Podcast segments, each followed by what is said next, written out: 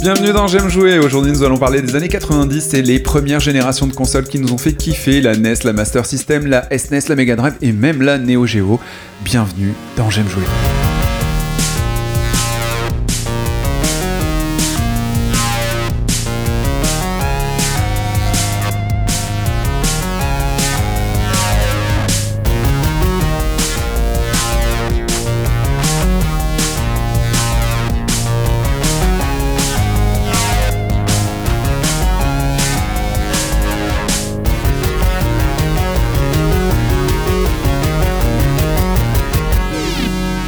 J'aime jouer, le podcast.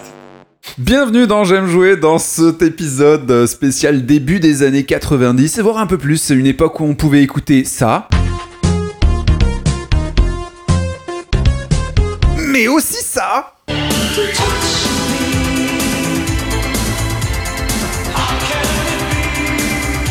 oui, carrément. Je suis entouré des, des meilleurs, des meilleurs, des meilleurs, des meilleurs, pour ceux qui suivent le, le podcast avec Laurent. Salut. Guillaume. Hello. Adil. Okidoki. Ok. Antoine. Groovy. Emmanuel. Ouais, ma gueule. Et Romain. Yo. Et présenté par Yacine. Ouais. Et du coup, messieurs, quelle est votre première console dans les années quatre-vingt-dix? Moi, c'était la Master System de Sega. Sega. Avec des superbes jeux genre Alex Kidd, Outrun, Astérix, euh, Ghostbusters, euh, voilà, que des chefs-d'œuvre. Que des chefs-d'œuvre, ça ouais. me dit un... ah si, oui, ça me dit quelque chose, Astérix, oui, forcément, mais euh, Outrun et tout, c'est juste des, de la course euh, ouais, très très basique jeu, quand même. C'était un jeu de, de bagnole ou euh, avec un défilement en mode euh, le mode sept là, comme ce qu'ils appellent sur le sur la Super Nintendo là. Des tu sais, pixels enfin, zoomés. Du, du, du faux, du faux pixel zoomé pour faire de la fausse trois D, ouais. Enfin, il y avait tout un tas de jeux. Le jeu Ghostbusters, je m'en rappelle particulièrement parce qu'il était particulièrement mauvais et moi j'étais très très très fan des films et je trouvais ça quand même bien d'y jouer juste parce qu'il y avait la musique mais en version huit huit dégueulasse. Mais je comprenais rien à ce qu'on faisait quoi. Alors, voilà, c'était tout pourri quoi. Mais ouais, ouais, bon souvenir, bon souvenir quand même. Même si je même si je finissais déjà aucun jeu quoi. C'est c'est. Euh... il y avait un teaser pour l'avenir déjà. Master System, t'avais quel âge? Master System, j'avais cinq ans, cinq ans, six ans. Ouais. cinq ans, ah ouais. Et ouais. La Master System, ça se branchait sur la télé ou c'était pas? Sur la télé, ouais, c'était une console, première console de salon. Ouais. Tes parents, enfin, ils avaient première... pas de problème avec ça? Non, pas du tout. Mon papa, il était euh, Game Gear, euh, il nous avait acheté la Master System qui était en fin de vie à Toys R Us à l'époque, avec Lizzy deux, et euh, qui était déjà en, qui était déjà en solde parce que c'était déjà les les, les, les, les les dernières années, on commençait à annoncer la Mega Drive, tout ça. Ouais. Donc je devais avoir six sept ans, quelque chose quoi. C'est encore des consoles où tu balances une cartouche, ça fait un gros bout de plastique ouais. que t'enfonces dans la console. Grosse cartouche noire, ouais. Tu lui laissais une belle grosse cartouche, voilà. D'accord, ok. Euh, Guillaume, est-ce que tu avais une console à cette époque? Ouais, moi, c'est plutôt les années collège, mais euh, quelques années de plus. Mais euh, j'ai eu moi aussi une, une Master System. Ah ouais. J'ai eu un peu avant, euh, un peu avant, je pense, les, les, le début des années quatre-vingt-dix. Et euh, et aussi un, un Amstrad C P C quatre cent soixante-quatre, cassette couleur. Cassette couleur, des cassettes audio dedans quoi. Ouais, exactement, tu mettais des cassettes audio et t'attendais un petit quart d'heure et avec un peu de chance tu pouvais jouer.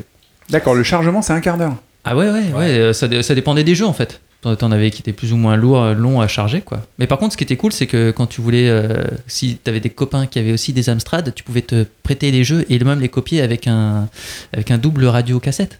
Ah, tu cop... ah, c'est génial, ça. Je savais pas que tu pouvais bah copier oui, les jeux avec un radiocassette. Avec un radiocassette, quoi. Voilà. D'accord. Et quand tu le mettais dans ton baladeur,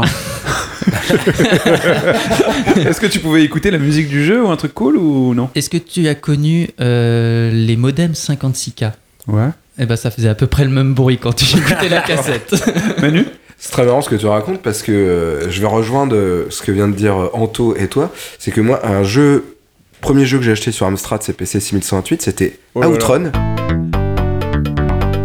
Et la B O dont j'étais fan de la, la borne d'arcade était, était donnée à part sur une cassette ah ouais audio. Ouais. Donc tu mettais la cassette dans ton magnétophone et t'avais la vraie musique du jeu pour que tu jouais au jeu sur ordinateur. Superbe musique. Il n'y avait même pas de C D à l'époque. Genre qui... ouais.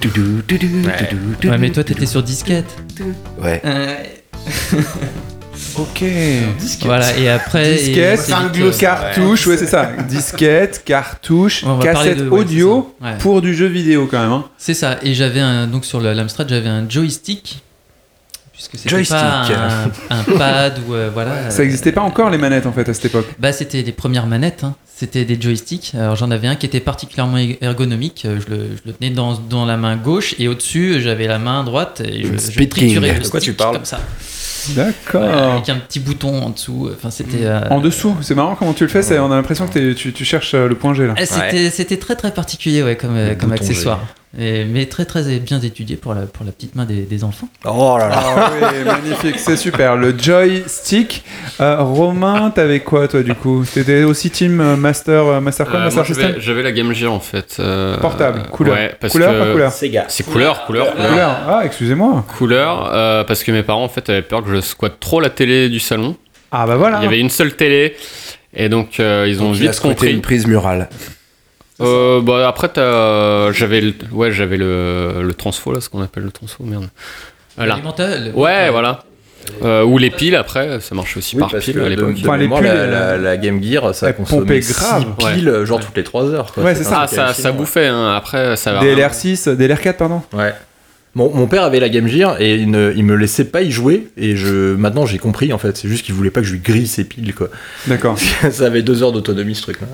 Avec huit piles, un truc. Et tu jouais à quoi du coup sur la Game Gear, euh, bah, j'avais eu, euh, j'avais, j'ai eu pas mal de jeux au final, mais euh, j'ai commencé avec euh, Sonic et Shinobi. Mmh. D'accord, des vrais jeux euh, Sega vrais arcade. Jeux. Ouais, ouais, ouais. Enfin euh, quoi, non Sonic, non j'ai des bêtises. Bah, Shinobi en tout cas. Euh, bah si, Sonic tu le trouvais en arcade déjà. Ah ouais. Sonic oui. Il était sur la Game Gear. Oui, ouais. Bien sûr, oui. oui. Alors c'est sur la Game Gear, t'avais un truc où tu pouvais glisser une cartouche Master System. Exactement, c'est ce que ouais. j'allais dire. Tu parlais de boîtier, la Master System. Là aussi c'est une cartouche, une grosse cartouche que tu mets dans le truc. Méga. Tu ouais, méga cartouche. Ça, cartouche ça occupe. Game Gear, c'est une... c'était pas une méga cartouche, mais t'avais un adaptateur ouais. pour mettre une cartouche. La grosse cartouche. Euh... Master, en fait, Master System. System ouais. C'est la et même époque que la Master pareil. System, la Game Gear. Ouais, ouais. C'était, le, c'était la, la, la portable de l'époque. Euh, mais donc, Sonic, t'as... il était pas sur Master System.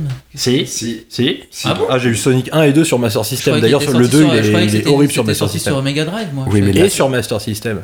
C'est la mascotte Sonic, attends. Oui, oui, mais j'étais persuadé que c'était époque Mega Drive. Ouais, pareil, je pensais, je pensais que c'était né avec la Mega Drive. un, deux, le trois, je crois qu'il est que sur Mega Drive par contre, mais le un et le deux, c'est sûr et certain oui. sur Master System, je les ai eus. Manu ? Je crois qu'ils sont nés sur la Mega Drive et ils ont été portés en même temps sur Master c'est System parce possible, que ouais. le parc était déjà bien implanté. Ouais. On n'a plus trop l'habitude maintenant que. Tous ouais, les jeux sont développés forcément sur la dernière console, mais ouais, on, ouais, on a eu même encore à l'époque de la P S trois de des base, trucs qui étaient développés. C'était Alex Kidd, c'était pas Sonic. Ouais, exactement, carrément. Mmh. Moi, je me souviens, vu que le, pour moi, le début des années quatre-vingt-dix, c'était surtout la procuration et pas trop l'action sur les consoles. euh, je me souviens qu'effectivement, mes, mes potes jouaient à Alex Kidd et j'avais l'impression que c'était mes, la panacée, quoi. Le truc, euh, vraiment Alex Kidd et tout, exactement. Après, j'ai vu le jeu, je me suis dit, ouf, ouais, c'était des temps difficiles, quoi. Hein, c'était quand même. Euh... C'est quoi Alex Kidd en, en, concrètement, c'est quoi le jeu? Parce que moi, je connais pas. C'est, c'est un, un perso, il fait quoi? Alex Kidd, c'est une espèce de. Alors, je, je parle sous le contrôle des gens qui y ont vraiment joué, parce que moi, c'était une fois de plus par procuration. Mais c'était une espèce de petit garçon avec une tête de singe, un peu. Enfin, il avait. Ah ouais. Et qui, euh, c'était un jeu de plateforme. Alors, parfois, c'était des, des niveaux aquatiques, des fois, il avait une moto. Enfin, ouais. tu vois, il, c'était un jeu de plateforme. Mais c'était moche! Et surtout, j'avais l'impression que le gameplay était assez pourri en fait. Oui, oui. Donc euh, bon, bah, c'est bien. J'ai, j'ai une bonne analyse de. C'est quoi, c'est un platformer quoi, gauche droite. Ouais. Euh... Mais, des, mais je me souviens de, de mes potes qui en parlaient genre ouais tel niveau et tout, t'en es où, t'as réussi ça et tout. Enfin tu vois ils décortiquaient le jeu et les niveaux parce que ça c'est un truc vraiment de l'époque aussi tu vois. Ouais. Et. Euh... Bah, on les connaissait par cœur. Hein. Ouais voilà c'est ça. Et donc du coup je et par ailleurs pour sortie de jeu aussi peut-être. Pour. Ouais, et puis pour rebondir sur la Game Gear, procuration une fois de plus, je me souviens, j'avais mon pote Michael, lui il avait une Game Gear, et je me souviens, un après-midi, on avait joué pas mal à un jeu, c'était un jeu Mickey sur Game Gear, et j'avais trouvé ça formidable. Castle ouais. of Illusion. Ah, le Trop fameux bien. Et il avait l'air vraiment cool, Trop bien. mais par contre, le fil, effectivement, du transfo était pas super long, c'était un peu galère, mais, euh, mais on y avait joué pas mal et tout, c'était sympa. La console transportable. Et Laurent, tu jouais à cette époque, toi ?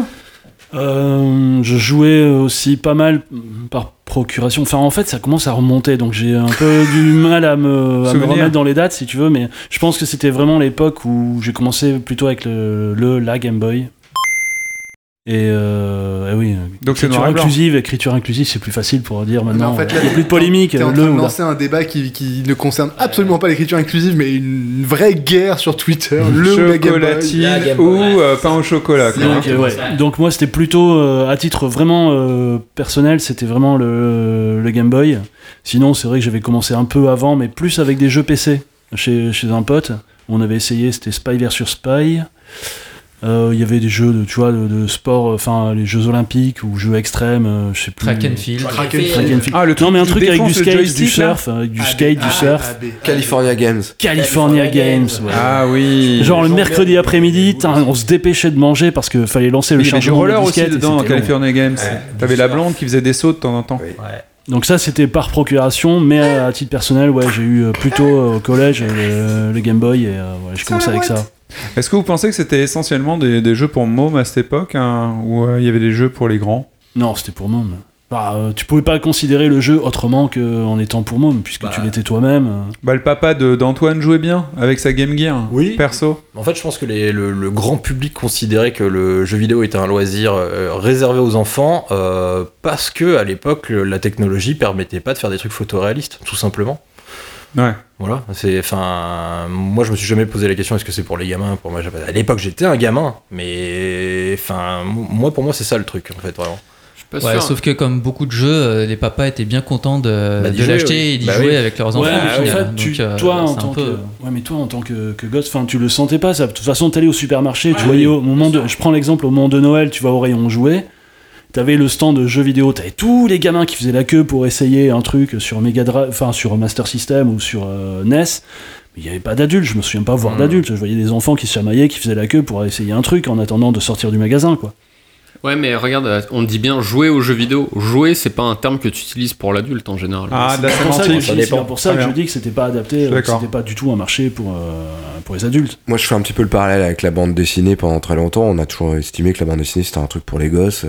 Euh, heureusement, ça s'est très vite démocratisé. Il y a eu des B D pour adultes, merci Manara, euh, ou d'autres, sans aller jusque-là. Mais euh, je pense qu'il y a plus un regard euh, général qui s'est fait. Euh, c'est vrai, au début, c'était plus un truc pour les enfants, même si avec les adultes qui pouvaient les acheter. Comme la Japanime, quoi, aussi.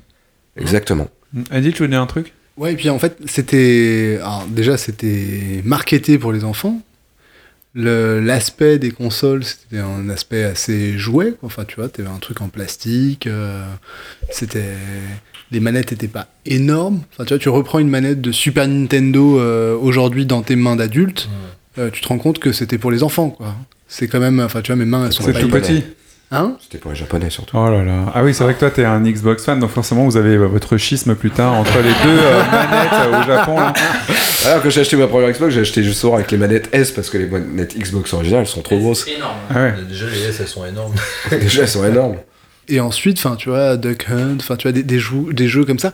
En fait, c'était plutôt sur des sur des Amstrad, des, des Atari, et cetera. Tous les points et cliqués. Là, c'était des jeux qui étaient plus destinés aux, aux adultes. Enfin, les vois, P C tu, quoi. Les P C, tu vas jouer à Monkey Island, tu vas jouer à des trucs comme ça. Enfin, tu vois, il y a quand même une lecture qui est réservée aux adultes, euh, des, des blagues que tu peux pas comprendre quand t'as six ans, et cetera. Par contre, euh, par contre, l'univers des consoles, c'est un univers de jouets, quoi, beaucoup.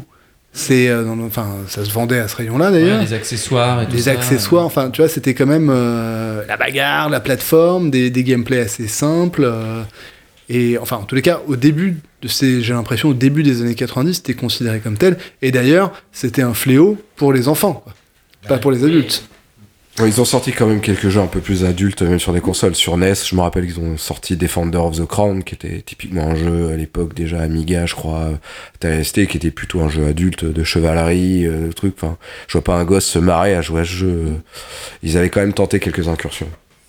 D'accord. Et euh, est-ce que vous avez senti, à quel moment vous, senti, vous avez senti qu'il y avait une démocratisation des, des consoles euh, dans les foyers, dans les salons ? Quand, vous, quand est-ce que vous avez ressenti vraiment que ça généralisait, que le virus prenait ? Adil ?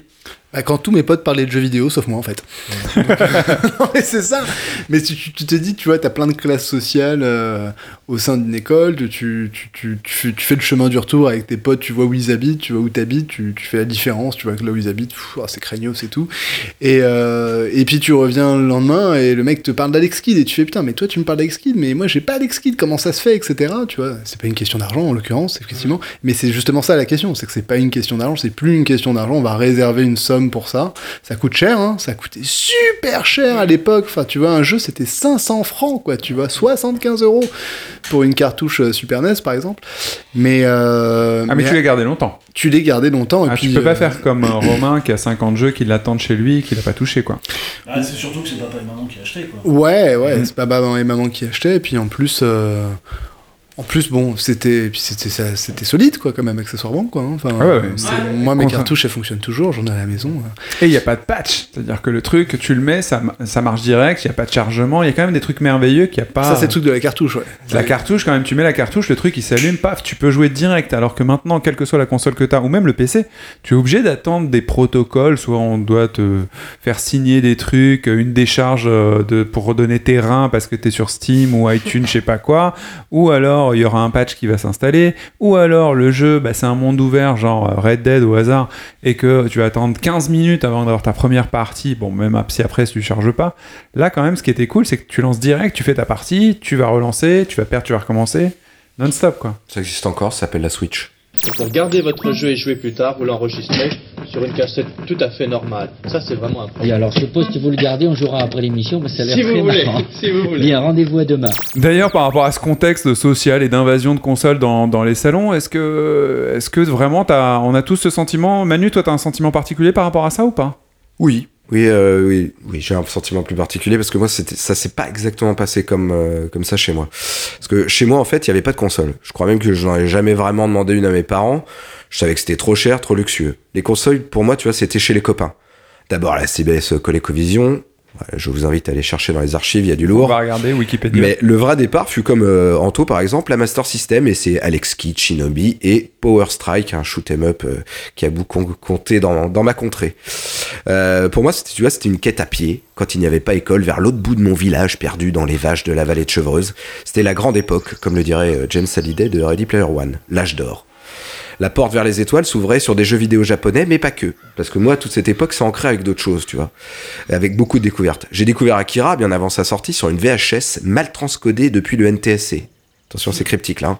Je l'ai vu donc en monochrome vert et en japonais. Mm-hmm, never twice the same color. C'était ouais, exactement de quoi tu parles. C'est... Ça que... Non mais c'était géant, c'était incroyable. On a vu un truc, c'était du, du jamais vu, tu vois. C'était la claque dans la gueule Made in Japan de Miyazaki à Otomo, parce que j'en ai découvert euh, pas mal euh, comme ça, quoi. Évidemment, on commençait déjà à voir euh, nos petits réseaux.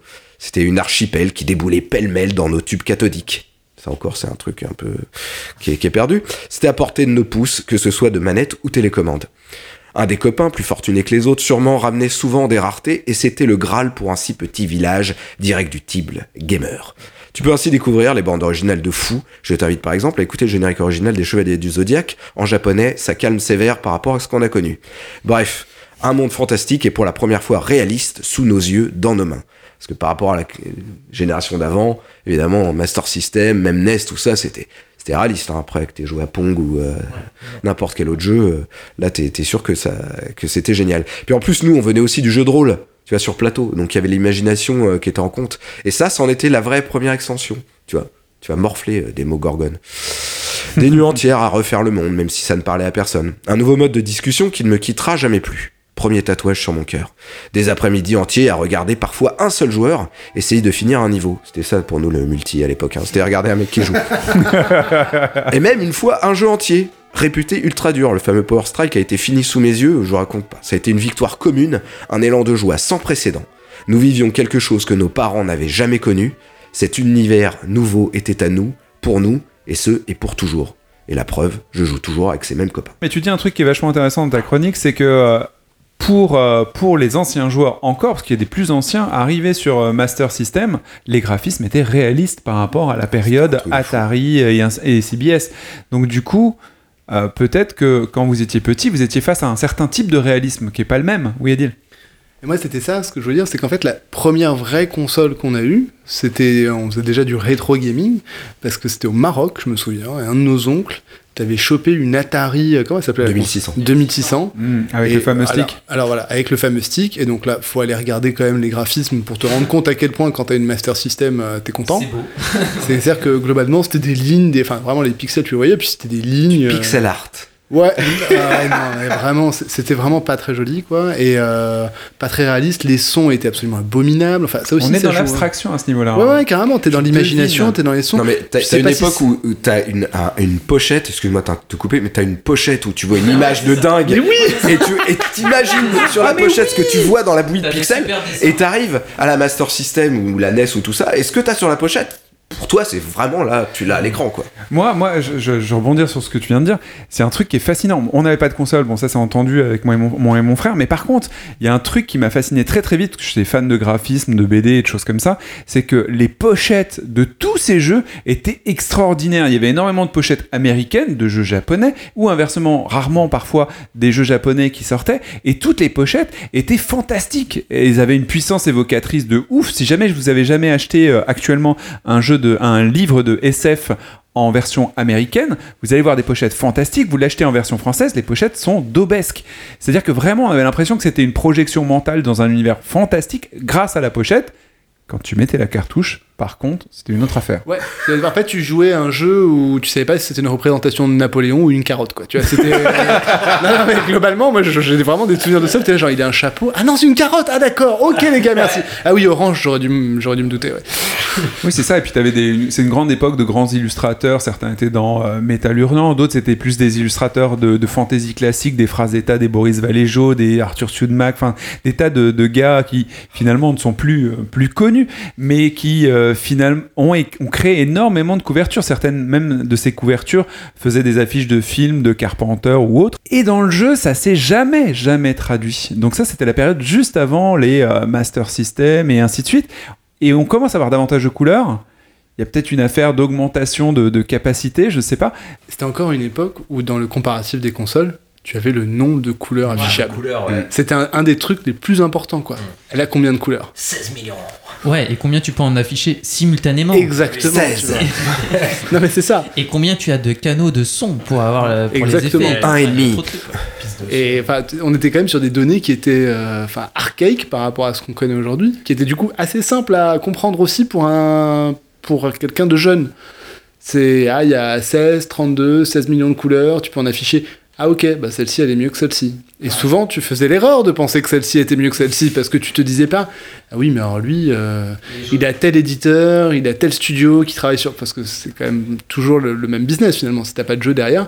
Mais les consoles, enfin sou... c'est pour ça qu'il y avait aussi une guerre des consoles et tout. C'est... On était là en mode ok je comprends. Là, il y a plus de couleurs que sur celle-ci, tu vois. Mais c'est, un, c'est un vrai argument commercial parce que je me rappelle la pub papier américaine de l'Atari Lynx.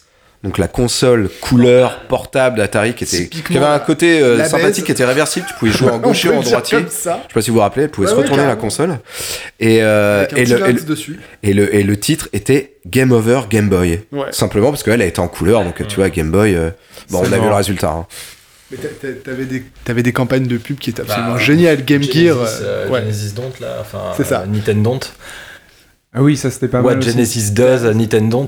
Exactement. Ouais, pour la Mega Drive et la Super N E S. Ouais.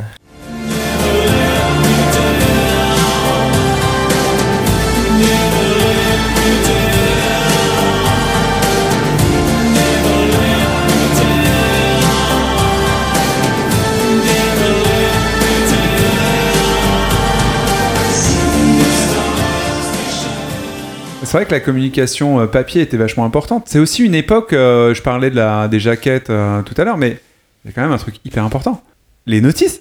Mais oui, mais oui. Les bouquins. Bah il oui. y avait des bouquins dans le, dans le jeu, tu l'ouvrais, il t'expliquait comment jouer le jeu, mais aussi l'univers, les personnages et ainsi de suite. Enfin, t'avais un petit bouquin, et t'avais raison Manu, il y a un petit euh, reste de Donjons et Dragons et jeux de rôle. C'est-à-dire qu'il fallait un minimum de préalable avant de, de rentrer dans l'univers, quoi. Il faut lire le bouquin. Quand t'achetais ta boîte de jeu, déjà ta boîte, elle était balèze. Pour commencer, elle était super grosse. Bah, soixante-quinze euros quand même. Hein. tu, tu la... non, non, t'as un code barre. Non, mais tu la sortais, donc t'avais une espèce de petit carton où il était niché ta, ta console, ou alors carrément euh, comme une cassette vidéo en plastique pour les consoles, euh, mmh. pour les consoles Sega. Et puis t'avais effectivement cette, euh, cette notice. Et quand elle était vraiment épaisse, t'étais vraiment content. Ouais. Parce que moi, tu vois, quand j'avais un nouveau jeu, j'allumais pas le jeu avant d'avoir ah, défoncé la notice. Ouais, Je, je, je me tapais la notice, j'étais là, c'était le ouais, petit plaisir avant, ça, tu vois, ouais. C'était l'apéro, quoi, tu vois, c'était la, l'apéro avant un bœuf en daube, quoi, tu vois, c'était genre, après tout, tu vois, non mais c'est ça, et après t'allumais, tu fais, ok, j'ai toutes les données nécessaires pour jouer à ce jeu dorénavant. Ok, donc j'ai bien compris que c'était une carotte. Même l'épaisseur de la notice faisait, pour moi, en tout cas, faisait la qualité du jeu, c'est-à-dire plus ouais, la notice ouais. était grosse, plus tu disais, oh, Non, ça s'appelait pas comme ça à l'époque, mais tu disais, oh là, là, là, tu, là t'as du triple A, là. Là, euh... ouais, bah, là, l'épaisseur du papier cul, en fait. Il y avait cinq traductions en italien. c'est... c'est pas une époque où il y avait pub télé aussi. J'ai pas le souvenir de pub télé. Moi, j'avais vraiment euh, beaucoup de presse. Sega, c'est plus fort que toi. C'est, c'est, euh, je revois un biker. Bah ouais. Mais c'est pas la Mega Drive, c'est non, c'est la, c'est la, euh, la Mega Drive ou Game Gear, je sais pas. C'est la Mega Drive. C'est la première, c'est la, c'est la première, une des seules dont on, enfin, dont on se souvient véritablement parce qu'elle était super forte, mais c'est la première véritablement qui est marquée truc quoi. Ouais.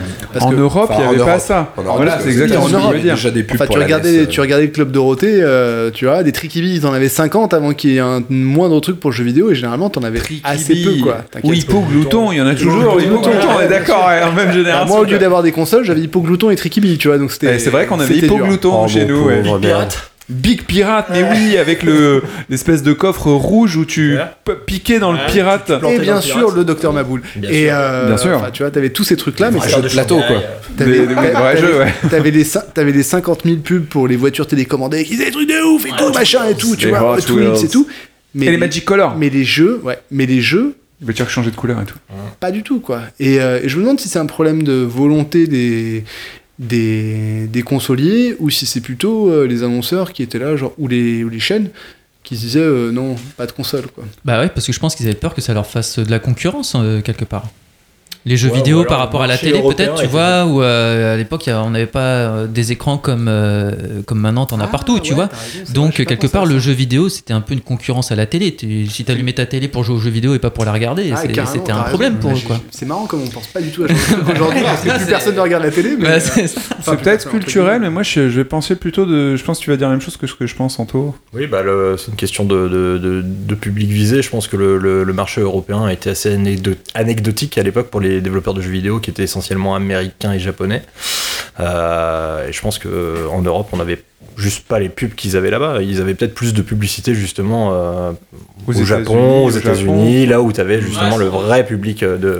il y a des sagas japonaises de pubs là-bas, il y a Sega Sanshiro mm. il y a euh, bah. ce que tu disais Nintendo, euh, mm. enfin il y a pas mal de trucs bah, oui, Monsieur Sega, la, la mascotte de Sega que tu retrouvais dans toutes les pubs aux États-Unis l'espèce, euh, de... l'espèce d'énorme punk en cuir avec une crête genre ouais moi je suis Monsieur Sega t'as vu comment je suis cool et tout je suis de la moto et tout non t'as juste l'air con non de toute façon enfin, dans les magazines, déjà, c'était eux qui faisaient le relais euh, par rapport à la, par rapport à l'actualité du jeu au Japon, aux États-Unis, et tu sentais bien qu'effectivement, là-bas, il y avait une promotion énorme. Enfin, tout était publicité, vidéo, euh, télé, euh, peut-être même radio, machin.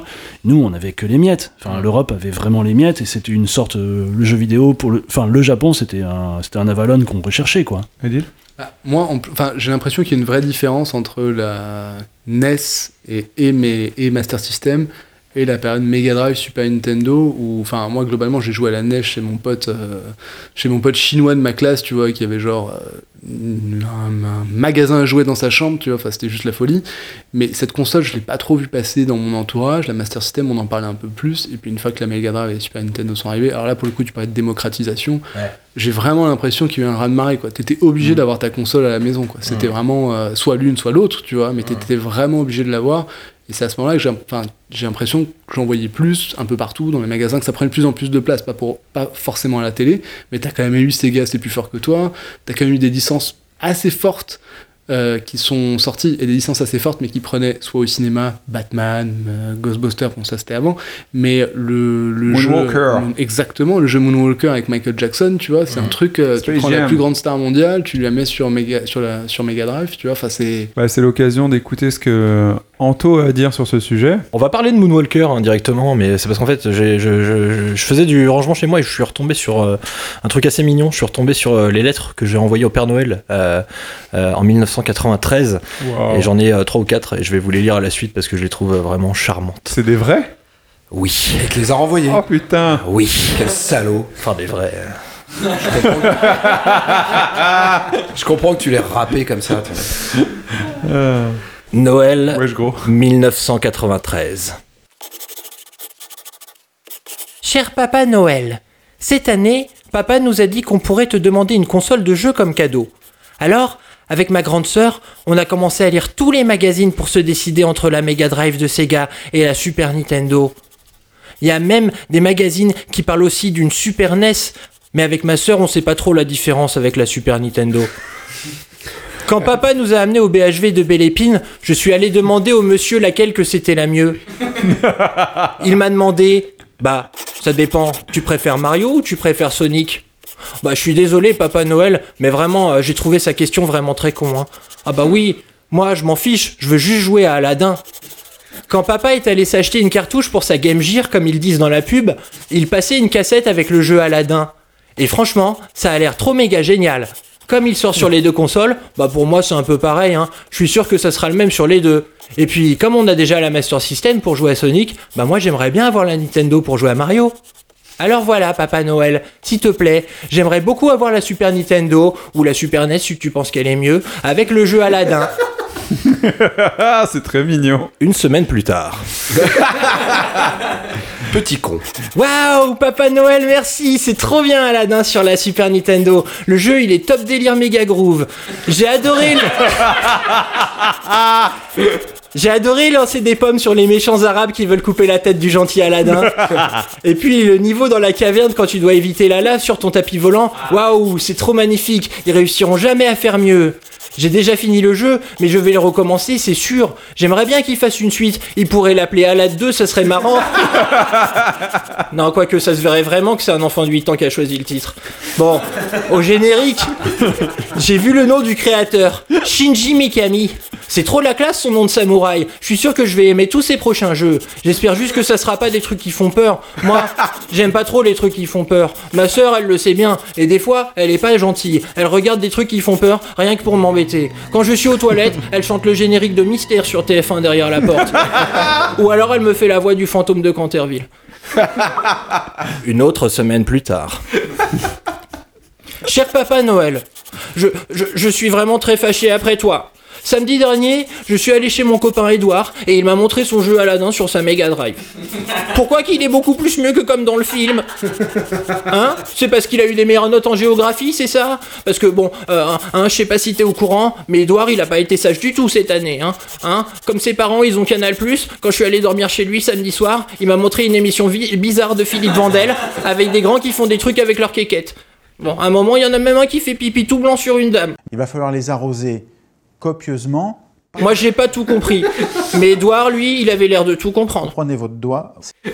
J'ai pleuré très fort devant mon papa quand je suis rentré. Je rentrais la tête dans les coussins du canapé en criant qu'en fait, bah, la Super Nintendo, c'était nul et que le Père Noël, eh ben, il avait rien compris. Même mon papa, il avait l'air triste pour moi.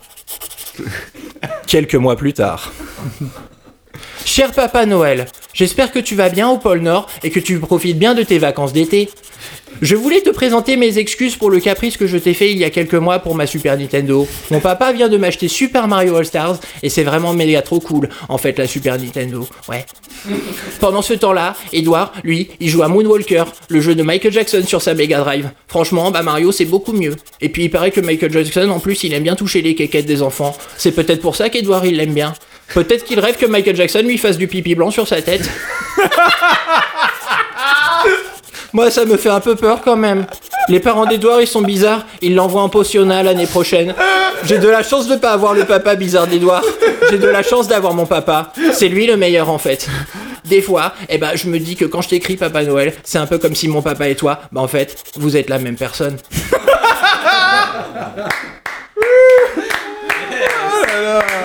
Ah, bravo. C'est, c'est magique, ce pipi blanc. Magique. Voilà, voilà.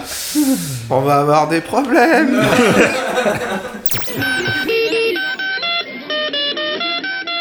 Les jeux vidéo sont partout, surtout à l'époque de Noël.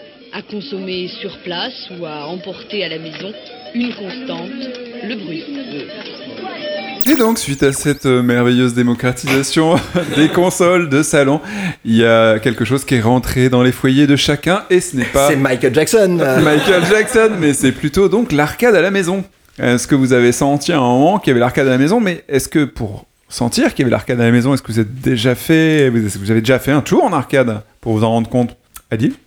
Bah, à l'époque, moi, ça, ça m'arrivait de temps en temps d'aller en arcade. C'était un peu le, le sésame ultime de la sortie dans un parc d'attractions, quoi. C'est-à-dire que, ouais, tu fais des... Ouais, manège, ouais, et tout. Mais la salle toute noire, là-bas, là, avec les gens bizarres, ça serait bien d'y aller, quand même. Et, euh, et c'est vrai... C'était... C'est vrai que c'était un, un gros argument à l'époque, c'est... Euh... L'arcade à la maison. L'arcade à la maison, quoi. C'est-à-dire tu as ton jeu qui, qui est porté sur ta console, ça va être le même, wink wink, et... Euh... Mais c'est pas grave, quand t'es petit, tu te dis, euh, ouais, j'ai joué à ça... Et c'était génial. Street Fighter, enfin tu vois, Street Fighter deux, c'est exactement ça, quoi. Toujours le même argument, c'est comme au cinéma.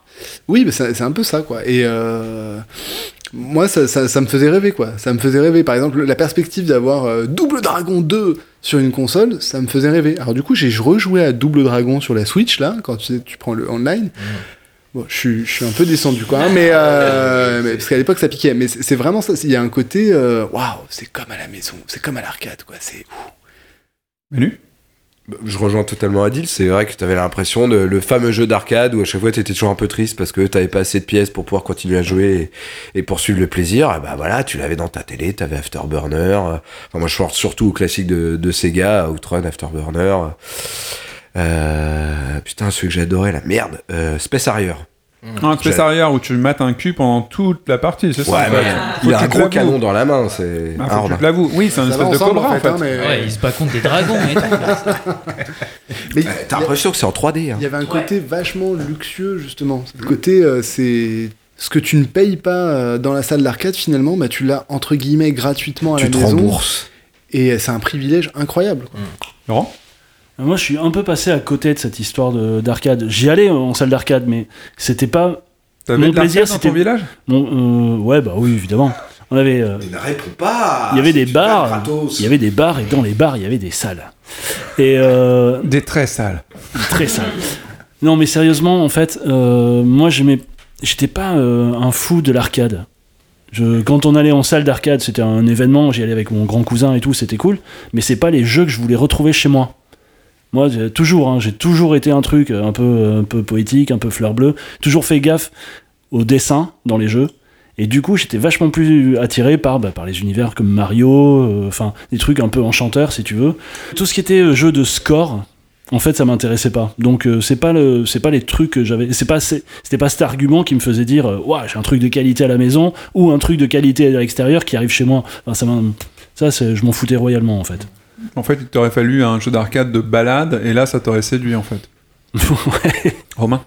Euh, ouais, ce qui était intéressant dans les salles d'arcade, c'était surtout la diversité du jeu. C'est que tu passais d'une borne à l'autre, et contrairement à chez toi, où t'avais un jeu, et tu devais le limer pendant trois mois, mmh. là, tu mettais ta pièce, tu, tu jouais à Sonic, tu mettais ta pièce, tu jouais à Robocop, et ainsi de suite. Ah oui, Robocop, j'ai un souvenir de Robocop. Bah, ouais. Voilà, j'avais raconté dans un précédent po- podcast euh, les petits passages avec mon père euh, en mode furtif, euh, parce que personne ne voulait mettre euh, les, les pièces de monnaie dans, dans la bande d'arcade. Excellent.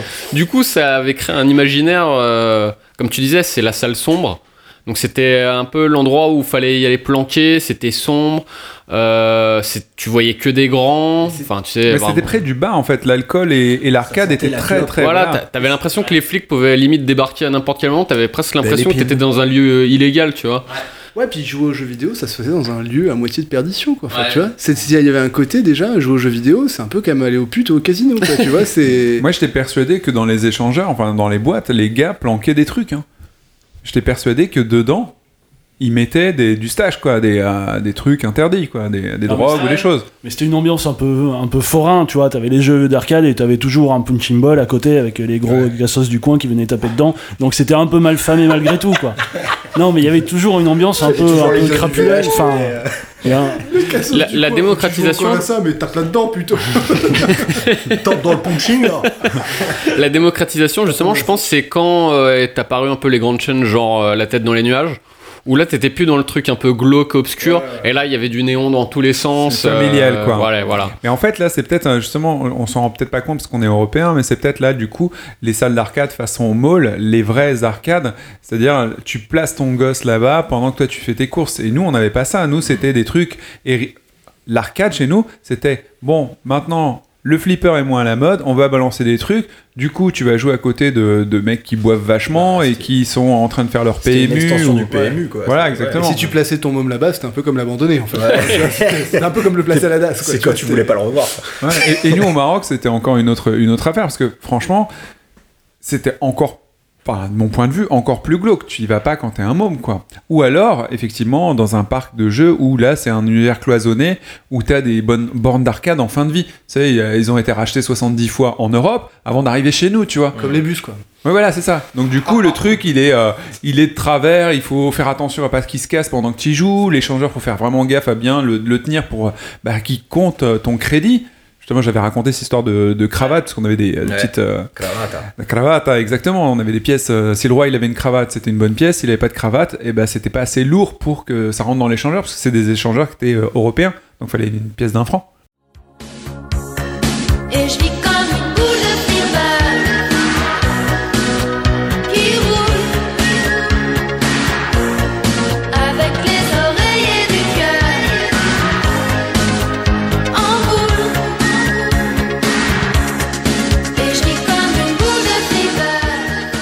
Euh, et du coup, quand on a retrouvé ça euh, chez soi, ça donne quoi ? Est-ce qu'on est content ? Est-ce qu'on n'est pas content ? Guillaume ? Bah moi, j'ai effectivement un souvenir. Enfin, je reviens un petit peu sur l'arcade. J'ai deux, euh, deux souvenirs liés à l'arcade. Le tout premier, je pense, c'était euh, vraiment début des années quatre-vingt-dix, année collège. On part, euh, on fait l'échange avec le correspondant anglais. Et donc sur le ferry, sur le bateau, parce qu'il n'y avait pas de tunnel sous la Manche encore à l'époque. Euh... et oui, oui, je vous le rappelle. Tout ça n'est, n'est, ça n'est pas un message codé euh, du tout. Hein. Non, non, les non. Français parlent pas français. Eh ben, il y avait, euh, il y avait des, des bandes d'arcade en fait sur le sur le bateau, et c'était pas en plus un truc glauque comme certaines salles d'arcade et tout. C'était assez sympa. Voilà, surtout en Angleterre. Et euh, et voilà, ouais, en Angleterre, il y en avait beaucoup en plus. Ouais, des ah, j'avais d'arcade. Un tel souvenir, j'ai failli vomir dans ces excellent. Conditions sur Robocop. Voilà. Dans le ferry avec un tangage de ouf, et je m'acharnais à jouer alors que j'aurais dû regarder l'horizon. Voilà, nous c'est moi c'était Fatal Fury et puis euh, Moonwalker, et je sais pas, en plus je sais même pas si c'était si les pièces c'était des livres ou euh, ou si c'était des, des livres pardon ou si c'était des francs. Enfin, en tout cas, on avait réussi quand même à se démerder pour mettre des pièces dedans et passer, et passer un petit moment euh, là-dessus. Donc ça, c'est vraiment le premier souvenir. Et le deuxième souvenir, c'était euh, effectivement une salle d'arcade bien glauque quand même, à côté de la gare, dans un quartier pas franchement sympa sympa. En Angleterre ? Non, non, en France. Okay. Euh, deuxième souvenir de, d'arcade et du coup qui, qui arrive à la maison. Euh, et euh, bah ouais, on y allait après la, la sortie du collège et euh, on y allait en bande. Pour euh, se rassurer pour les se uns les autres, quoi, tu vois. Oh merde. Parce qu'on avait vraiment peur de se faire racketter par les mecs, tu vois, qui mettaient, quand tu mettais ta pièce dans la, dans la machine, tu vois. Et, euh, et voilà, et on jouait, là, on, c'était les années où on jouait à Street Fighter deux, on jouait à Mortal Kombat. Et, euh, et puis, bah ouais, c'est l'année, enfin, euh, c'est la, la période où euh, la Super N E S euh, et, la, et la Mega Drive sont arrivées. Et c'est vrai que, bah, voilà, on s'est retrouvés à jouer à ces jeux-là. Euh, dans les chambres les uns chez les autres, et c'était, c'était génial quoi. C'était juste que là ça nous coûtait plus rien et qu'on pouvait passer des heures et des heures et on n'avait pas peur de se faire racketter et enfin euh, voilà, il y avait tout ça quoi. On, on passait des heures et des heures avec les potes à jouer, à jouer à des jeux de combat euh, entre autres quoi, énormément. Ok, Adil ? Moi il y a un truc, c'est qu'une fois qu'on a eu une Super Nintendo à la maison, euh, l'espèce de magie qu'il y a dans le moment où t'es dans une salle d'arcade, où tu, tu as une espèce de, de sésame que tu rencontres assez peu et, et dont tu jouis pendant un court instant, euh, le temps de perdre, et cetera. Une fois que tu as le même jeu chez toi, il y a quand même une espèce de retombée de magie, ouais. Où tu te dis, ok, bon, bah, j'ai plus qu'à recommencer, mmh. J'ai tout mon temps. Et il y a d'autres logiques qui s'installent. Il y a la logique de, ok, maintenant je vais vraiment essayer de comprendre le jeu. Mmh. Ouais. Je vais essayer de, de craquer le jeu. Et du coup, c'est un autre plaisir qui est plus sur le long terme, qui, c'est ça, ouais. Qui est plus réfléchi plutôt que... Enfin, moi, quand j'étais petit, c'était mmh. vraiment euh, l'exaltation. J'étais extatique devant le truc. Euh, je traumatisais le pad en mode... Ouais, tu vois, tu sais pas où t'appuies. C'est la fin de la rareté et le début de l'expertise, du coup. Ouais, voilà, c'est ça. Et puis le début de, bah, du vrai hobby, quoi. Sauf que nous, on y retournait quand même dans ces, dans ces salles d'arcade, mais on profitait justement de l'expérience qu'on avait acquis, tu vois, en jouant en jouant sur la console. Donc c'était euh, voilà. Oui, du coup, ouais, on pouvait après on, malgré tout on a continué quand même à aller dans les salles d'arcade parce que euh, parce que l'écran il est plus grand, parce que t'as une ambiance, enfin t'es, t'es vachement plus dedans, parce que t'as un stick alors qu'on jouait sur des, des manettes quoi, tu vois. Enfin il y avait tout ça quand même qui jouait qui jouait dans, dans la balance. Tu rentrais tes trois lettres sur le high score. Ouais, voilà, et tu vois aussi quand t'y arrivais quoi. Romain ? Non, non, j'allais dire, la démocratisation aussi, tu la ressentais, euh, c'est quand t'allais en salle d'arcade, c'était plus pour jouer à des jeux spécifiques qui venaient juste de sortir, c'était pour changer ton... Euh, l'outil en quelque sorte. C'est-à-dire que moi j'y allais, c'était pour euh, toucher le flingue avec la pédale, ouais, pareil, pour se cacher. Ouais, c'était plus le jeu genre, ouais, celui-là, vraiment, réalisation ouais. incroyable et tout. Non, c'était parce que je pouvais trouver des... bah, des choses que je pouvais pas avoir chez moi, le, le gun. Euh, si, bah, c'est, c'est, c'est ce que je voulais dire justement. Mmh. C'est euh, l'arcade, du coup, une fois que les, les consoles de, de salon ont commencé à copier l'arcade et à faire des transferts de, de, de jeux. Euh, de l'arcade au salon, mieux fait. Ils ouais. ont euh, décidé aussi de réagir pour pas mourir. Et il euh, y a eu la, la première période, c'est euh, l'augmentation du plastique, quoi. Donc des guns, des machins, des objets en plus que tu peux pas avoir chez toi. Ça, c'était la première phase. Puis la seconde phase, c'était euh, vas-y, j'envoie euh, les super graphismes j'envoie de fou, steak, euh, avec des bornes dédiées de ouf. Et voilà, et de la gyroscopie euh, et humaine. Tout, euh, et toute la tout le studio de Sega qui était en charge. Enfin, no, moi, ce souvenir-là notamment, c'est le studio de Sega qui balançait du Virtua Fighter, la, M, du Sega la M un, Rally, la machin. M deux, la M trois. Exactement. Mais Afterburner, ouais, c'est un bon exemple parce qu'à la base, le jeu, il a pas du tout évolué et ils l'ont mis dans une cabine de ouf, une centrifugeuse à essorer ta cervelle. Et euh, du coup, le jeu devenait extraordinaire, quoi. Ça, c'était la réaction de, la, de l'arcade qui a tenu assez longtemps. Et bon, bah maintenant, je pense que c'est, c'est à peu près plié, euh, l'arcade. Mais non, maintenant, c'est la V R. Ouais. Mais, pardon. Tu rigoles, mais il y a eu un c'est sursaut. Il y a eu un sursaut de V R juste avant la fin de l'arcade. Parce que moi, je me rappelle la dernière grande salle d'arcade à Paris, qui était l'Emporium, qui était boulevard Sébastopol, qui était la dernière grande salle d'arcade, en tout cas que moi j'ai connue. C'était les premiers à avoir un truc en V R. T'étais au milieu d'un anneau pour pas te péter la gueule, et, et tu tournais la tête et t'avais un lag de taré. C'est-à-dire que le temps que tu regardes en l'air, tu t'étais fait shooter, quoi. Ah, tu chialais, hein, c'était. Et puis ça suivait pas du tout, ouais, et tout, mais, ouais, mais quelle expérience. Juste, mais c'est ça, c'était de l'expérience. Justement, euh, je bossais euh, il y a quelques années à B F M, euh, Bibliothèque François Mitterrand. La vanne. L'homme aux mille vies. J'ai bossé à B F M. Ah non, je, je, et je en bossais fait, avec François. Euh, ils avaient ouvert une salle justement dédiée à la V R. Et je crois que c'était genre vingt balles, un truc comme ça, quand même, l'expérience euh, sur tes vingt trente minutes. Et vraiment, euh, c'était blindé, quoi. Euh, c'était, ouais, c'était la réouverture des salles d'arcade où les gens, tu, vois, tu les voyais comme des cons en plus pour, euh, par transparence, euh, avec les vitres et tout. Tu les voyais avec leur euh, casque, euh, puis genre, ouais, voilà, genre, ah, non, j'ai l'impression que je mais, tombe. Mais c'est vachement, mais c'est marrant parce que en fait, là encore, on voit le, la, l'affiliation avec les forains, quoi. Bah, c'est euh, le praxinoscope, vous allez faire tourner un truc et voir des images. C'est des attractions, carrément. Ouais, hein. c'est ça. Des, c'était des attractions, hein, les, les, les, les, les, les jeux avec les flingues et tout ça, t'y allais parce que voilà, c'était une attraction que tu pouvais pas avoir à la maison. Ouais. Mais on reste sur le même état d'esprit, même maintenant, avec leur avec V R, V R, c'est pareil, quoi.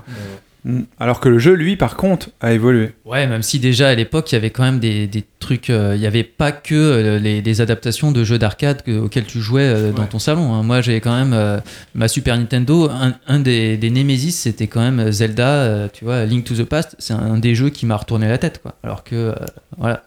C'est ah, juste c'est des petits pixels. Hein, euh, voilà, c'est pas, c'est pas spectaculaire, c'est pas un jeu d'arcade, mais c'était quand même. Euh, D'accord, et là tu rejoins complètement Laurent. Manu ? En fait, l'un entretient l'autre, c'est-à-dire que le jeu évolue, plaît aux gens, euh, l'arcade se fait dépasser, se renouvelle avec de la technologie ou améliore les graphismes, tout ce que tu veux, et, c'est, et l'un entretient l'autre. On, hélas, quelque part, on n'a plus ça, euh, l'arcade qui entretient euh, ta console et qui tire vers le haut. C'est arrivé jusqu'à la Wii où tu pouvais vraiment tirer dans, dans ton écran. D'ailleurs, ils ont adapté House of the Dead un, deux, trois. J'étais ouais. hyper content d'y, d'y rejouer et tout. C'est, c'était super, mais on n'a plus maintenant...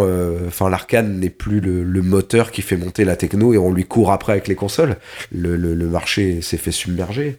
Je, je suis tout à fait d'accord, d'autant plus que dans les magazines de jeux vidéo, d'ailleurs, t'avais toujours un truc sur l'arcade à, à cette époque. Donc tu vois, les, les trucs se répondaient et euh, c'était, c'était vraiment chouette. Enfin, moi, j'aimais bien justement le, le côté, les trucs qui se répondent et l'arcade, c'est le futur de la console. Euh, il y avait ouais. un côté. Euh... Maintenant, t'as des comparatifs console-P C ou cons- entre consoles, quoi. Tu ouais. vois, sur la qualité d'un jeu, à l'époque, c'était un comparatif entre l'arcade ouais, et, euh, et la version euh, Mega Drive et la version euh, Super N E S.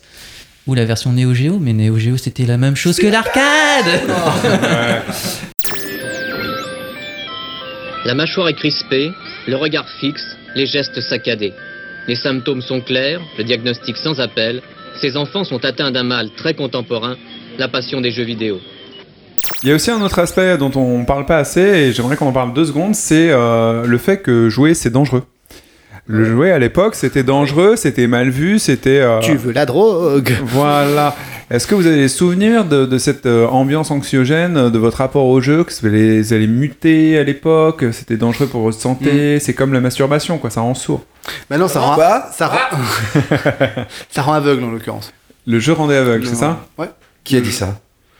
euh, des, des personnes très proches de moi, euh, toi, des, des membres de ma famille, tu vois. Mon père. Euh, exactement, tu, tu vas finir aveugle, euh, des trucs comme ça. Les, le jeu, Attends, pour le jeu, jeu ou la masturbation? Parce qu'on a mélangé deux trucs, là, je, je sais plus. Là. Pour le jeu, pour le jeu. Et euh, ouais, c'était, c'était un drôle de... Tu fais du jeu vidéo? Vous l'avez déjà entendu cette phrase, quoi. Ah, tu fais du jeu vidéo, ah. Pas trop quand même, tu vois. Mmh. Sinon tu vas pas dormir, sinon tu vas pas ceci, et cetera. Ce qui est d'ailleurs pas certainement faux pour pour le sommeil, mais euh... bah maintenant c'est, c'est vrai. Avant c'était pas forcément vrai. Non mais on te disait tu fais du jeu vidéo comme on te dirait tu fais de la merde, quoi. Tu vois, c'est euh...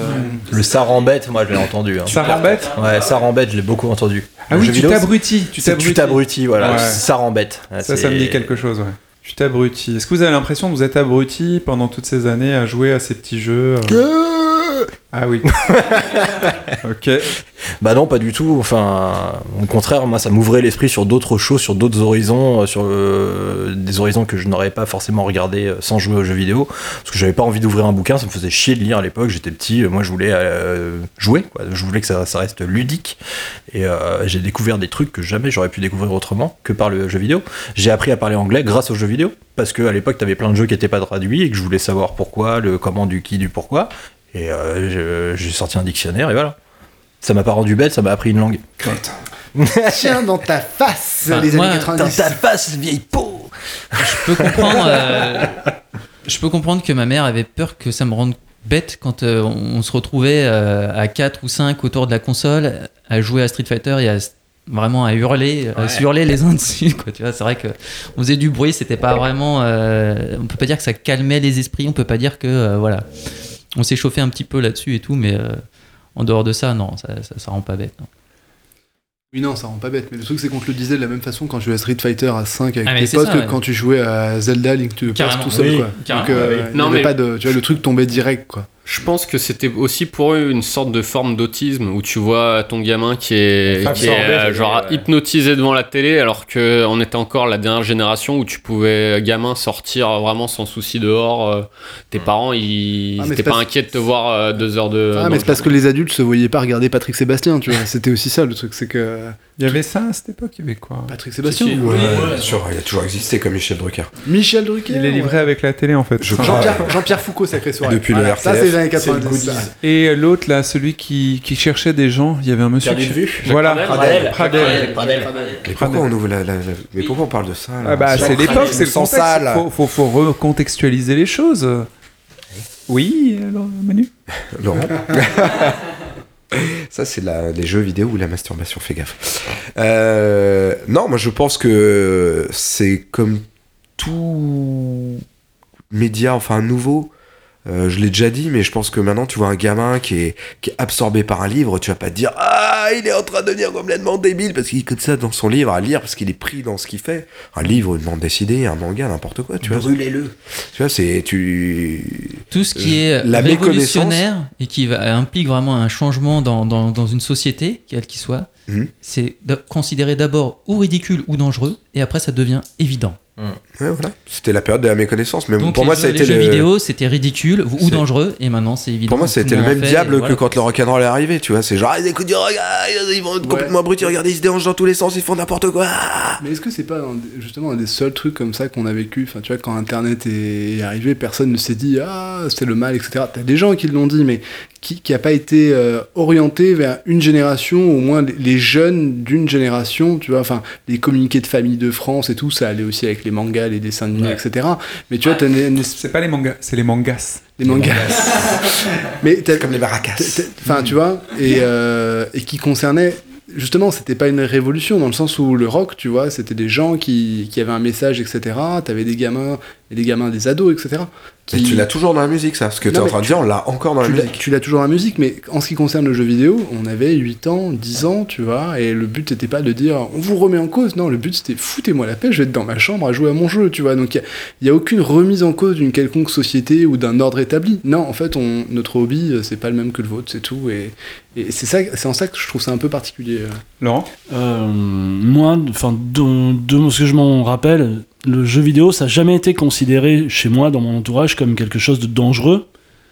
C'était encombrant pour, pour les parents, forcément, avec ouais. les histoires de télé qu'on, qu'on allait casser et tout, mais c'était surtout honteux. Comment ouais. ça, honteux ouais. Ouais. Pourquoi, j'en sais rien. Ouais. Mais, tu vois, c'était toujours trop, trop infantile par rapport à l'âge que tu avais. Je sais pas, moi je faisais latin et grec et, euh, et de toute façon, euh, ce que je faisais avec les jeux vidéo, c'était la pire des choses qui puisse exister, tu vois. J'étais pas non plus un, un sacré... Pas le latin et le grec. Ouais, latin ça, et... C'était pas la pire des choses que tu pouvais... Bah, je trouvais ça assez con de faire du latin et du grec, en vrai. Mais, euh, mais voilà, ouais... Pour j'ai... l'usage que j'en ai eu par la suite, quoi. C'était tout le temps, oui, c'était... Euh, moi, je, je, j'ai ce souvenir-là de quelque chose de honteux, d'une, tu vois, une pratique honteuse, en fait. Et comme aujourd'hui, hein. Ah, genre, limite ça, t'étais obligé de te cacher, c'est moins, pour mais... t'étais obligé de te cacher, c'est pour ça que les salles d'arcade elles étaient dans le noir, hein. C'était pour se cacher. On n'évolue pas dans les mêmes milieux professionnels, et cetera. Tu vois. Mais euh, moi dans mon milieu professionnel, je leur dis, euh, je suis un, je participe à un podcast de jeux vidéo, les types me regardent avec des yeux genre, hein? Quoi? Tu vois? Un quoi? Un podcast? Un quoi? D'accord. Ça commence déjà là. Tu un perds, un tu perds ton et... temps dans un podcast de jeux vidéo. Et toi, t'as fait quoi ouais. ce week-end? Moi, j'ai vu Candide de Bernstein et coup. Ah super, ok, très bien. Mais euh, tu vois, il y, y a vraiment, enfin, il y, y a des milieux qui, enfin, tu vois, où c'est, ils vont certes, ils, ils ont certainement joué, ils vont certainement jouer, mais j'ai l'impression que ce qu'on a vécu dans les quatre-vingt-dix sur l'espèce de marque noire sur le jeu vidéo, c'est un truc un peu que tu caches, au même titre que c'était dans des endroits sombres quand c'était de l'arcade, tu vois. C'est pas un média dont tu te glorifies, quoi. Et j'ai Parce l'impression qu'on tire quand même ça de comme beaucoup, tu... comme beaucoup de culture populaire en fait euh, aussi quoi, tu vois, c'est ouais, pas forcément aujourd'hui dire que quoi, t'adores la B D, tu vois, c'est beaucoup moins déprécié qu'auparavant. Ouais, je suis, je suis d'accord, mais il y a ça plein... j'ai bien connu moi. Et là avant la B D, enfin c'était quand ouais, même un média de, de neuneux, tu ah, vois. T'aimes donc... pas les vrais livres, c'est ça ouais. Pareil, c'était pour les enfants. La B D c'était pour les enfants. Il faut qu'il y ait des images.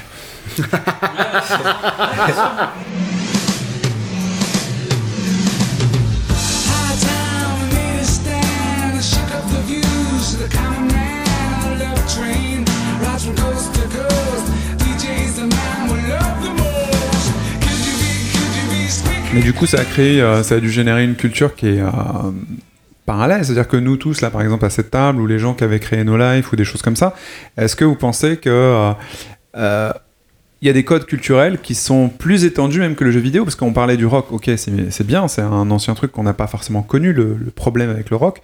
On, l'a, on a connu le truc avec le jeu vidéo, mais du coup, ça a même absorbé tout ce qui avait, tout ce qui arrivait en France dans les années quatre-vingt-dix. On parlait du manga, de l'animé, euh, qu'est-ce qu'il y a d'autre? Je sais pas, les, les B D, les comics, les machins. Enfin, c'est vraiment la culture, la soupe populaire de l'époque qui maintenant le est...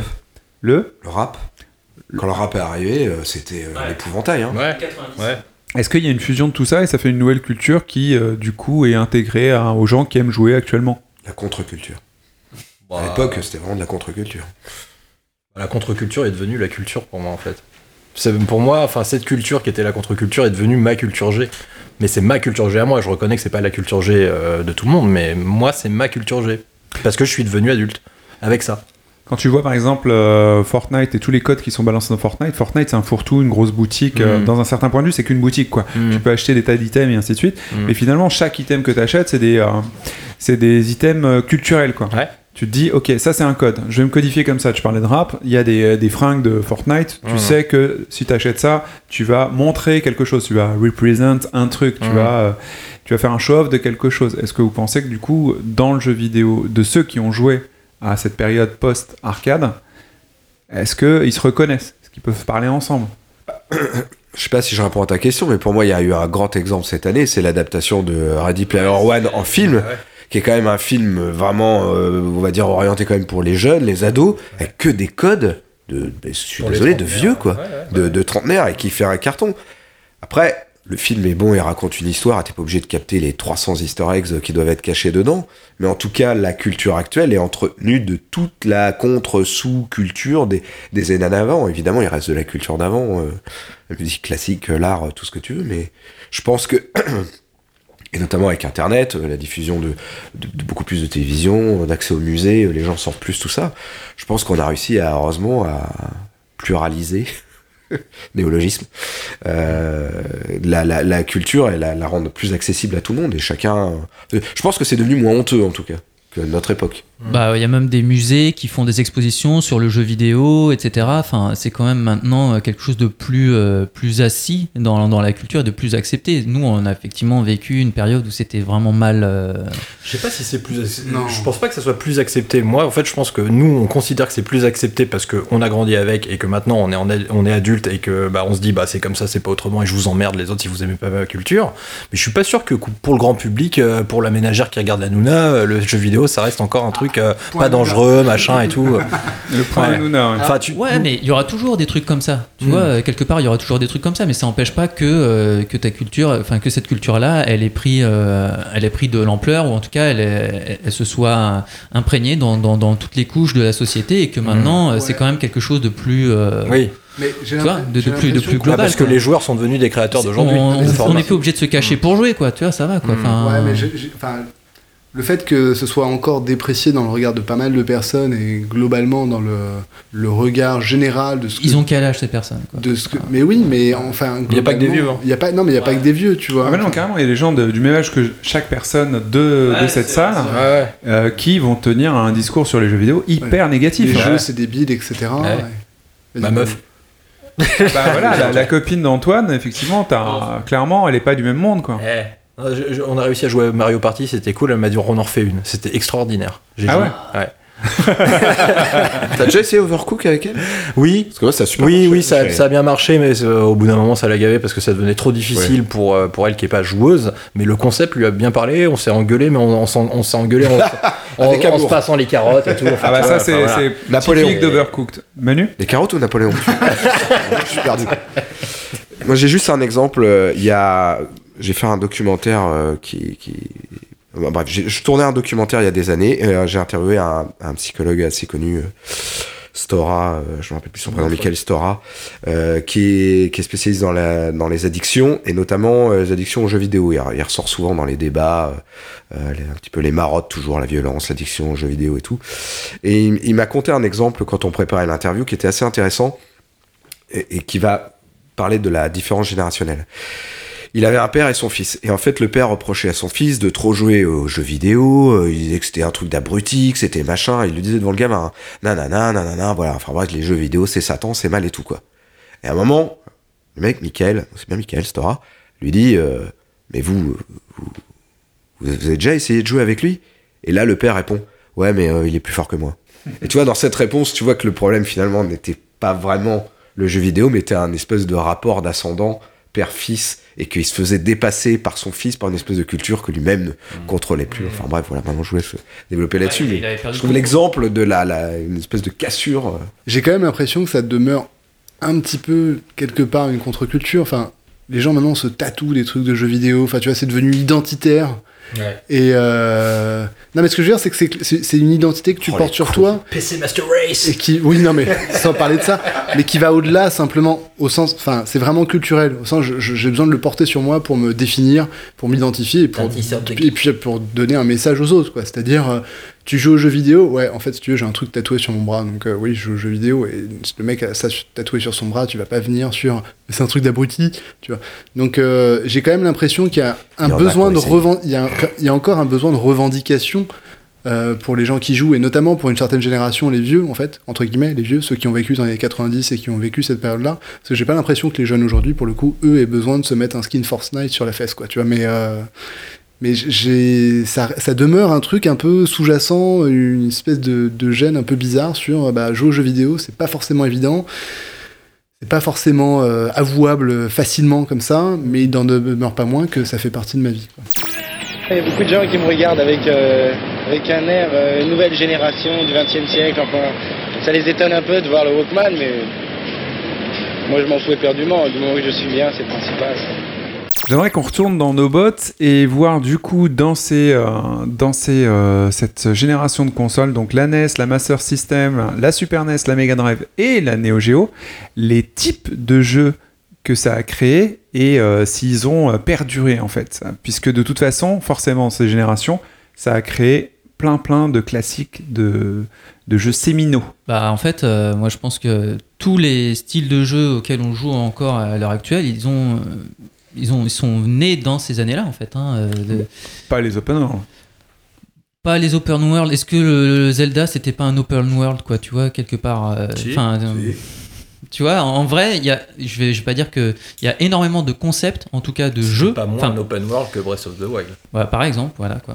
Enfin, pour moi, vraiment, euh, les, les, les gros concepts euh, et les principaux concepts euh, des diffé- différents jeux vidéo qui existent, le jeu d'action, euh, bon, le jeu de plateforme, ça existe encore aujourd'hui.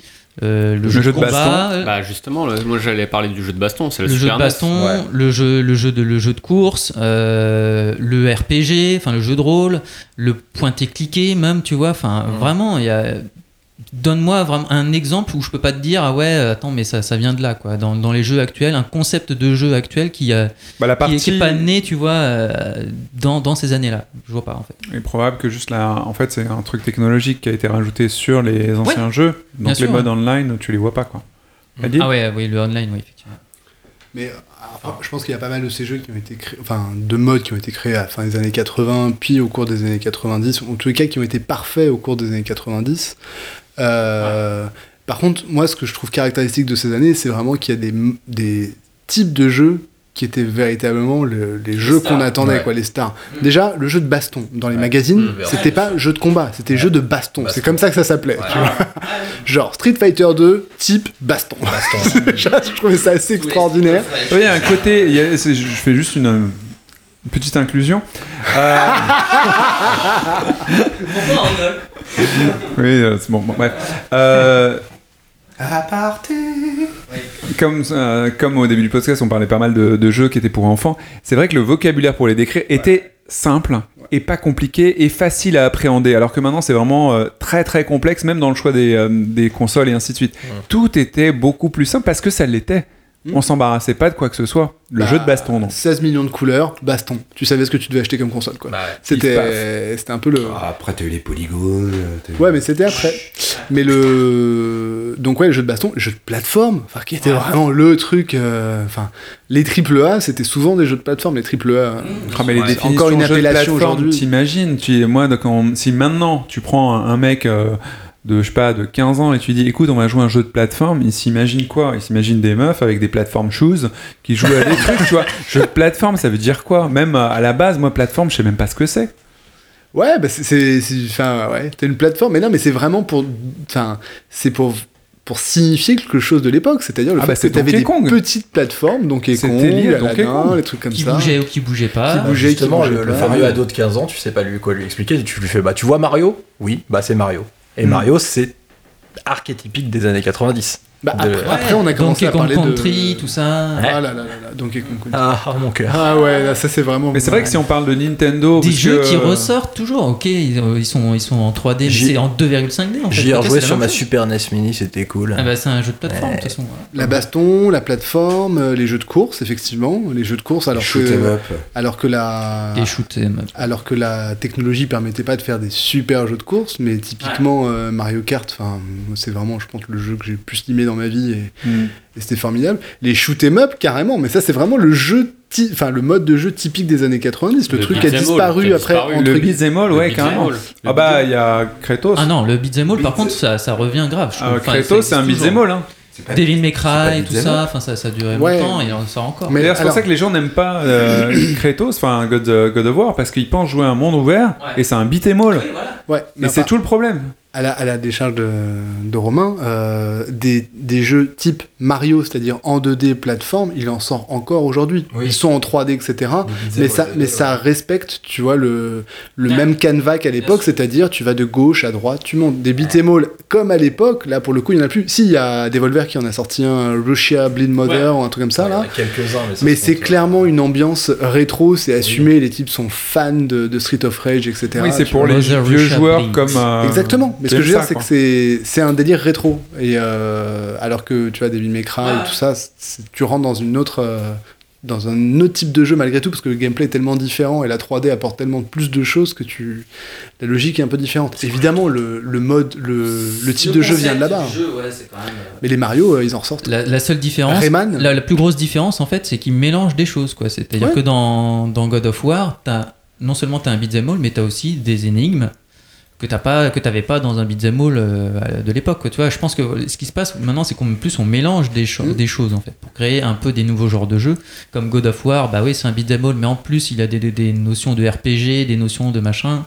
Voilà, mais on mélange des concepts, quoi. Tu vois, on fait des, des agglomérats de concepts, mais on crée pas vraiment de concepts. Ah, t'as déclenché Adil sur le R P G, j'ai l'impression. Non, non, pas du tout. Un mode de jeu. En fait, c'est pas un mode de jeu, c'est un type de jeu. C'est les jeux ouais. multilocaux, enfin bah, le ouais. multilocal. Ouais. Ça, c'est vraiment, enfin, de mon point de vue, euh, le truc de l'époque, quoi. Tu jouais à Mario Kart, c'était cool quand tu jouais. Mario à deux, Party. Quoi. C'était tellement important de savoir que sur un jeu, tu Ça pouvais avoir pas. l'écran splitté. Oui. C'était un, tellement un truc fondamental donc, euh, et que cet écran splitté allait être bien géré. Bah, t'avais juste quatre ports manettes sur ta console bah, déjà. Ouais. Ouais. Mais déjà. La rareté d'ailleurs de ce mode de jeu fait que quand tu le retrouves, en tout cas pour un joueur comme moi qui suis pas fan de rétro du tout, du tout, du tout, des modes de jeu par contre je les aime bien. Quand il y a un écran splitté dans un jeu et que t'en as pas vu depuis si longtemps, je suis hyper content. Je suis très dans content. Le nouveau Call of Duty. Je suis très content de jouer à, à Overcourt, à Overcooked. Uh, Overcourt. À Overcourt. C'est un jeu de tennis. C'est un jeu fait par Romain. Euh, Overcooked, c'est très cool, mais je suis d'autant plus content de jouer à comment ça s'appelle le jeu de, d'évasion de, de Way Out, A Way Out, ouais. qui est vachement bien, qui est en écran splitté. Simplement parce qu'il est en écran splitté, il est pas du tout rétro du tout. Mais le fait de pouvoir jouer sur ton canapé avec ta copine ou un copain ou qu'importe, c'est super bien. Les Resident Evil, Call of Duty, comme tu disais, c'est super plaisant de pouvoir enfin être en présentiel et foutre des taloches à, à ton pote s'il fait de la merde et ainsi de suite. Ça, c'est cool. Mais parmi le succès du, du beat'em all, comme tu disais Romain, c'est notamment le fait que tu pouvais être à deux, là pour le coup sans écran splitté, ah ouais. tu vois, Street of Rage, bim, t'étais à deux. Euh... Ouais, viens m'aider, viens m'aider. Exactement, double dragon, tu vois, enfin. L'interaction, elle est en présence, quoi, et ça c'est cool, ça, ça, c'est, ça c'est perdu. Ça c'était vraiment cool, ça. C'est, je joue très mal, c'est, c'est une série de jeux qu'on peut programmer. Vous voyez, là c'est un clown qui doit sauter, et que je dois cueillir avec mon, mon tremplin, ah, je n'y arrive pas. Alors, si j'y arrive pas, bah, je change de jeu.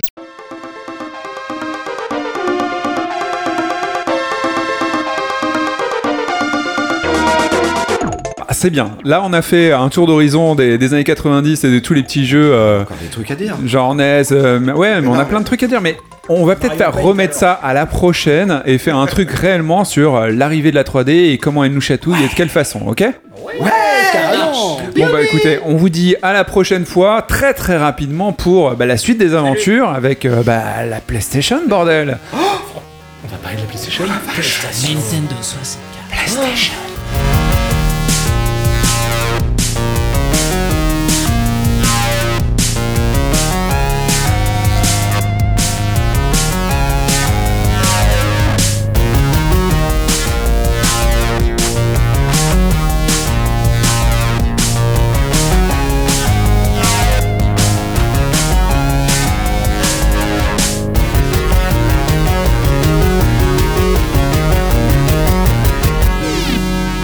J'aime jouer. Le podcast. Prochainement dans J'aime jouer. Rappelez-vous vos années quatre-vingt-dix. C'est une console qui est très rare en fait. C'est euh, c'est une Turbo Graphics. Ah, mec. Oh là là, la mec. chance. Mais t'es fou, faut, faut prendre une Saturn. Enfin, c'est la meilleure console du monde. J'étais là, waouh, ça a l'air trop cool quoi.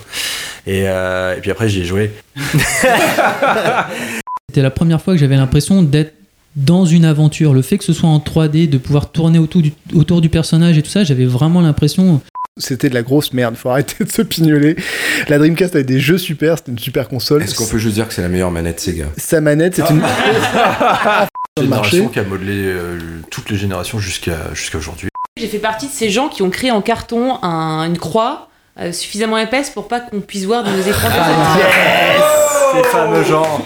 Nous, et maintenant, vu qu'on est des vieux cons, ils sortent Red Dead Redemption deux, jeu pour vieux cons. Vous avez aimé ? Retrouvez-nous sur notre podcast J'aime jouer. Allez, abonnez-vous.